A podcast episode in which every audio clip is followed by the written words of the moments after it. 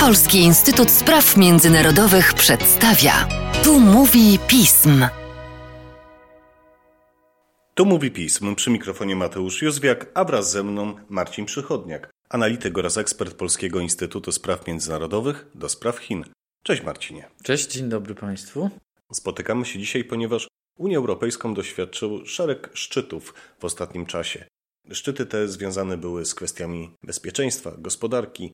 Rozmawialiśmy o nich w ramach naszych podcastów. Niemniej jednak w najbliższy piątek, 1 kwietnia, odbędzie się szczyt Unia Europejska-Chiny.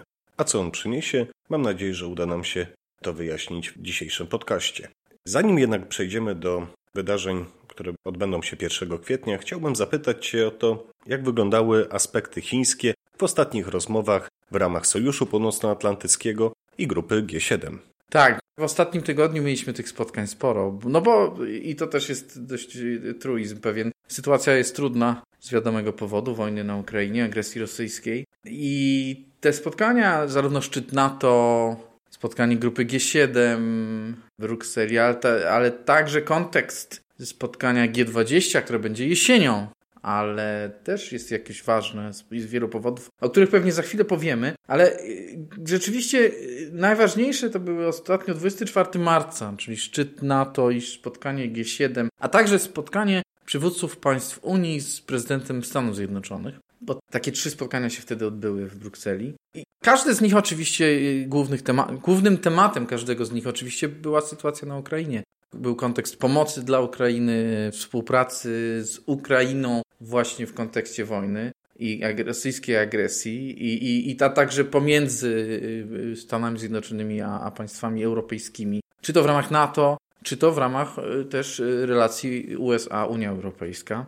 Więc to było najważniejsze, ale wątki chińskie oczywiście tam się przejawiały.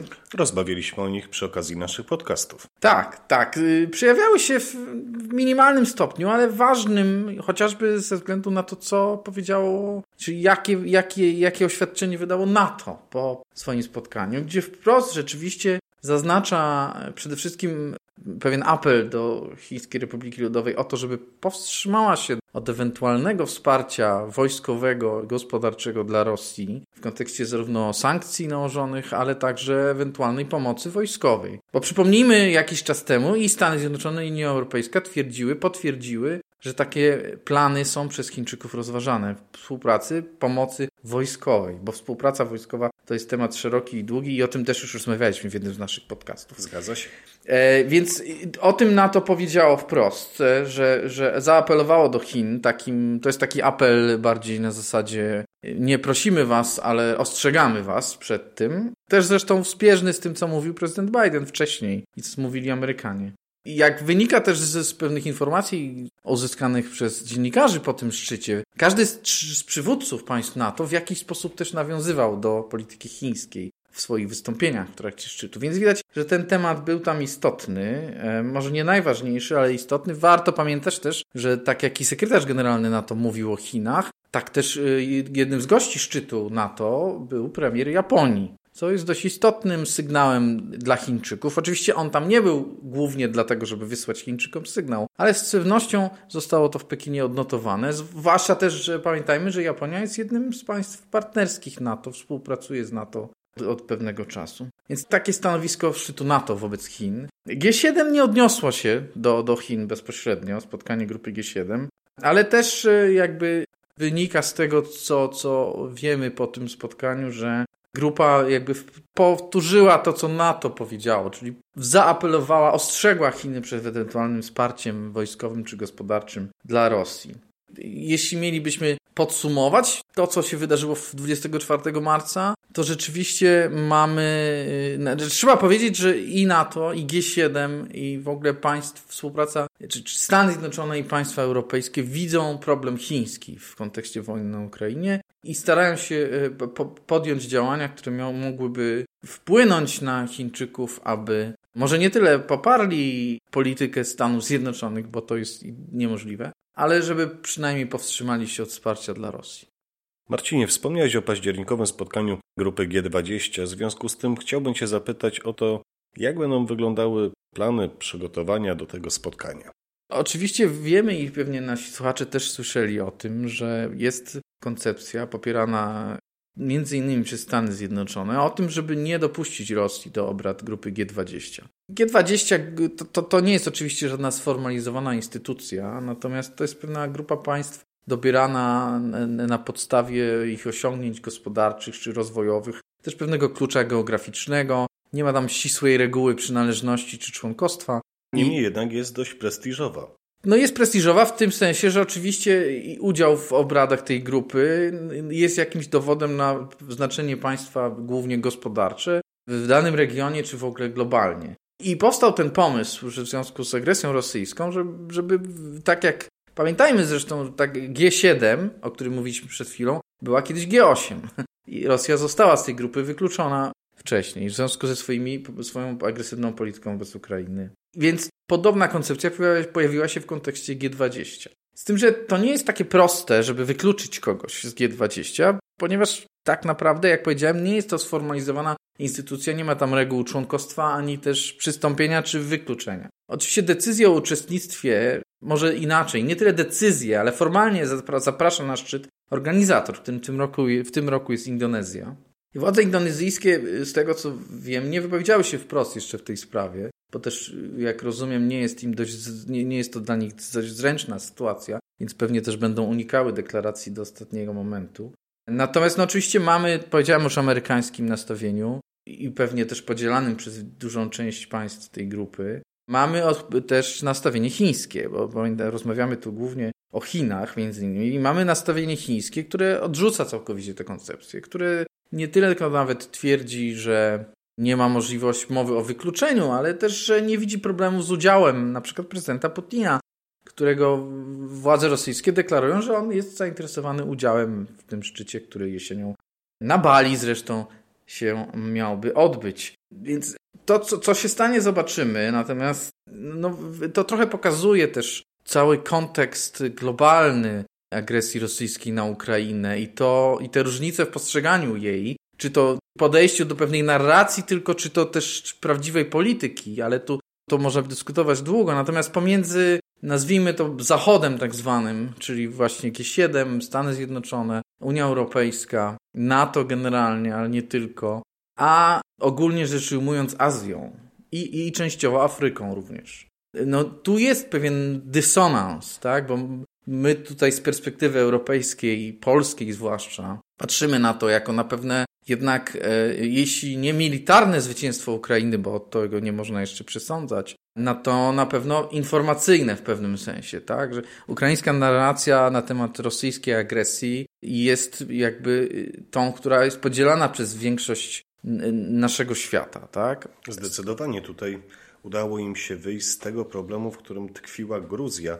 Tak, ale udało jej się wyjść właśnie raczej w, w że tak powiem, w naszej części świata, tej w cudzysłowie, może nie w cudzysłowie, ale tej tak zwanej zachodniej, tak? Natomiast się. jeśli mówimy właśnie o Chinach, tu jest trochę inny, osobny przypadek Chiny jako takie, ale w ogóle o RPA, do państwach BRICS, prawda? Minister Ławrow brał udział w ostatnio spotkaniu ministrów spraw zagranicznych grupy BRICS, czyli Brazylia, Rosja, Indie, e, Chiny i e, Republika Południowej Afryki. Te państwa zachowują dość ambiwalentne podejście do polityki rosyjskiej i jakby, a już na pewno nie podchodzą do tego na zasadzie ignorowania i, i, i sankcjonowania Rosjan za agresję na Ukrainie. Teraz jak rozmawiamy, e, różnica czasu powoduje, że rozmawiamy w środę. Ten podcast ukaże się pewnie w czwartek. W każdym razie, w czasie, w tych dniach, na tych dniach, kiedy rozmawiamy, odbyło się kolejne, pierwsze po agresji, bezpośrednie spotkanie ministra, chińskiego ministra spraw zagranicznych z Ławrowem. Ławrow przyleciał do Chin, został tam przyjęty. I tego typu spotkania się odbywają, więc ten, ten dysonans, ten podział trzeba jednak zauważyć, zwłaszcza w kontekście G20 i, i ewentualnych planów wyłączenia Rosji z tej grupy, czy jej pozbawienia jej prawa udziału. Wydaje mi się, że to już chyba pora na pewne podsumowanie i przejście do sedna. Jak wyglądały relacje Chin i Unii Europejskiej przed 1 kwietnia i co ten szczyt może przynieść? To będzie ważny szczyt, bardzo ważny szczyt. Nie wiem, czy I na był... poważnie. I na poważnie, tak, pomimo tego, tej prima aprilisowej daty. Bo nie, nie wiem, czy był w historii relacji unijno-chińskich równie ważny moment. Tu trochę może zabawię się w wieszcza, ale To jest oczywista oczywistość, że wojna na Ukrainie zmieniła mnóstwo rzeczy i że wpłynęła na wiele różnych procesów politycznych na świecie. I relacje unijno-chińskie są tu jednym z przykładów tego. Bo do, do tego, co się wydarzyło przed wojną, czyli do, do ostatni rok od ostatniego szczytu, obfitował w, naprawdę w dość silne, mocne wydarzenia pomiędzy Unią Europejską a Chinami. No, no przecież mamy i, i, mamy i kontekst y, umowy inwestycyjnej zawieszonej, ponieważ zawieszonej, ponieważ mamy obustronne sankcje nałożone przez, najpierw przez Unię ze względu na łamanie praw człowieka w Xinjiangu, przez Chińczyków i potem mamy chińskie kontrsankcje rozszerzone. One cały czas obowiązują. Mamy cały, całą tę politykę unijną obliczoną na powstrzymywanie Chin w kontekście gospodarczym. Mamy opracowywane przez Komisję Europejską poszczególne instrumenty dotyczące, czy obowiązujące już dotyczące inwestycji, czy właśnie dyskutowany, procedowany dotyczący wymuszeń gospodarczych, czy stosowania instrumentów gospodarczych do wymuszeń na polityce danych państw. Bo mamy ten instrument, mamy między innymi dlatego, że mamy przecież ogromny spór pomiędzy Unią i Chinami w kontekście litewskim, prawda? Mamy sankcje chińskie, nieformalne sankcje chińskie, to jest istotne, częściowo formalne, ale ich najważniejszy wymiar jest jednak nieformalny, bo mamy sankcje, ograniczenia, które dotykają nie tylko Litwinów i litewską gospodarkę, ale cały unijny wspólny rynek. Mamy oczywiście jeszcze szereg innych kwestii, jak właśnie o Xinjiangu wspominałem, ale kwestie łamania prawa międzynarodowego w Hongkongu i tak dalej, i tak dalej. I ten cały szereg pakiet kwestii, on też nabrzmiewał przez ostatni rok. I gdyby nie wojna na Ukrainie, to, to ten szczyt też nie byłby łatwy. Natomiast to, co się wydarzyło, rosyjska agresja, a zwłaszcza chińska polityka wobec tej agresji, czyli de facto tak naprawdę wsparcie tej agresji, powoduje, że przed Unią staje bardzo poważne pytanie. Po pierwsze, i to już widać z komunikatów e, władz unijnych dotyczących tego, co będzie dyskutowane, rzeczywiście problem czy kontekst agresji rosyjskiej e, i chińskiego stanowiska jest jedny, będzie jednym z głównych tematów. Tak? Mamy w piątek szczyt, 10 rano, najważniejsi urzędnicy europejscy z szefową komisji, czy szefem Rady Europejskiej i tak dalej, rozmawiają najpierw z premierem Chin, o 14 rozmawiają, to się wszystko wirtualnie odbędzie, e, z przewodniczącym Chin Xi Jinpingiem. I tam rzeczywiście najważniejszy kontekst, na co nacisk kładzie, jest chińska polityka i w ogóle sytuacja na Ukrainie. Chińska polityka wobec agresji rosyjskiej, wsparcie jej tak naprawdę e, i, i sytuacja humanitarna i tak dalej, i tak dalej. Ale w tym komunikacie są również wskazane inne tematy.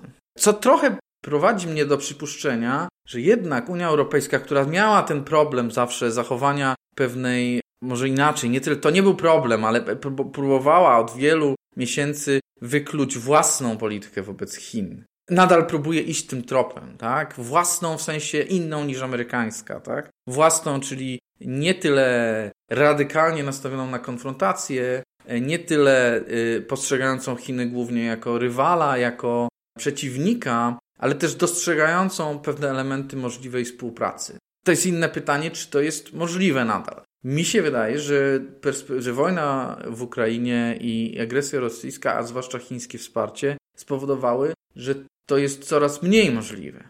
Że to jest w zasadzie tak naprawdę może nawet prowadzić nas do pytania w jednym ze scenariuszy dalszego rozwoju tej sytuacji, scenariuszy może nie najbardziej prawdopodobnych, ale możliwych nadal, czy tak jak nie odłączamy się teraz, że tutaj tłumacząc angielskie słowo decoupling, nie odłączamy się teraz od gospodarki rosyjskiej, czy może odwrotnie, odłączamy gospodarkę rosyjską od y, światowej, ją, że taką deglobalizujemy ją w pewnym sensie, czy nie będziemy za chwilę, za jakiś czas, wnioskując z sojuszu chińsko-rosyjskiego, z nastawienia na rewizjonizm świata międzynarodowego, z problemów, jakie to może stwarzać dla Unii i dla Stanów Zjednoczonych, czy nie będziemy, czy Unia nie stanie przed dylematem za jakiś czas, że y, konieczności odłączenia się od gospodarki chińskiej. A to będzie dużo trudniejsze y, niż y, to jest w przypadku Rosji. A jak wiemy, w przypadku Rosji to nie jest już takie łatwe.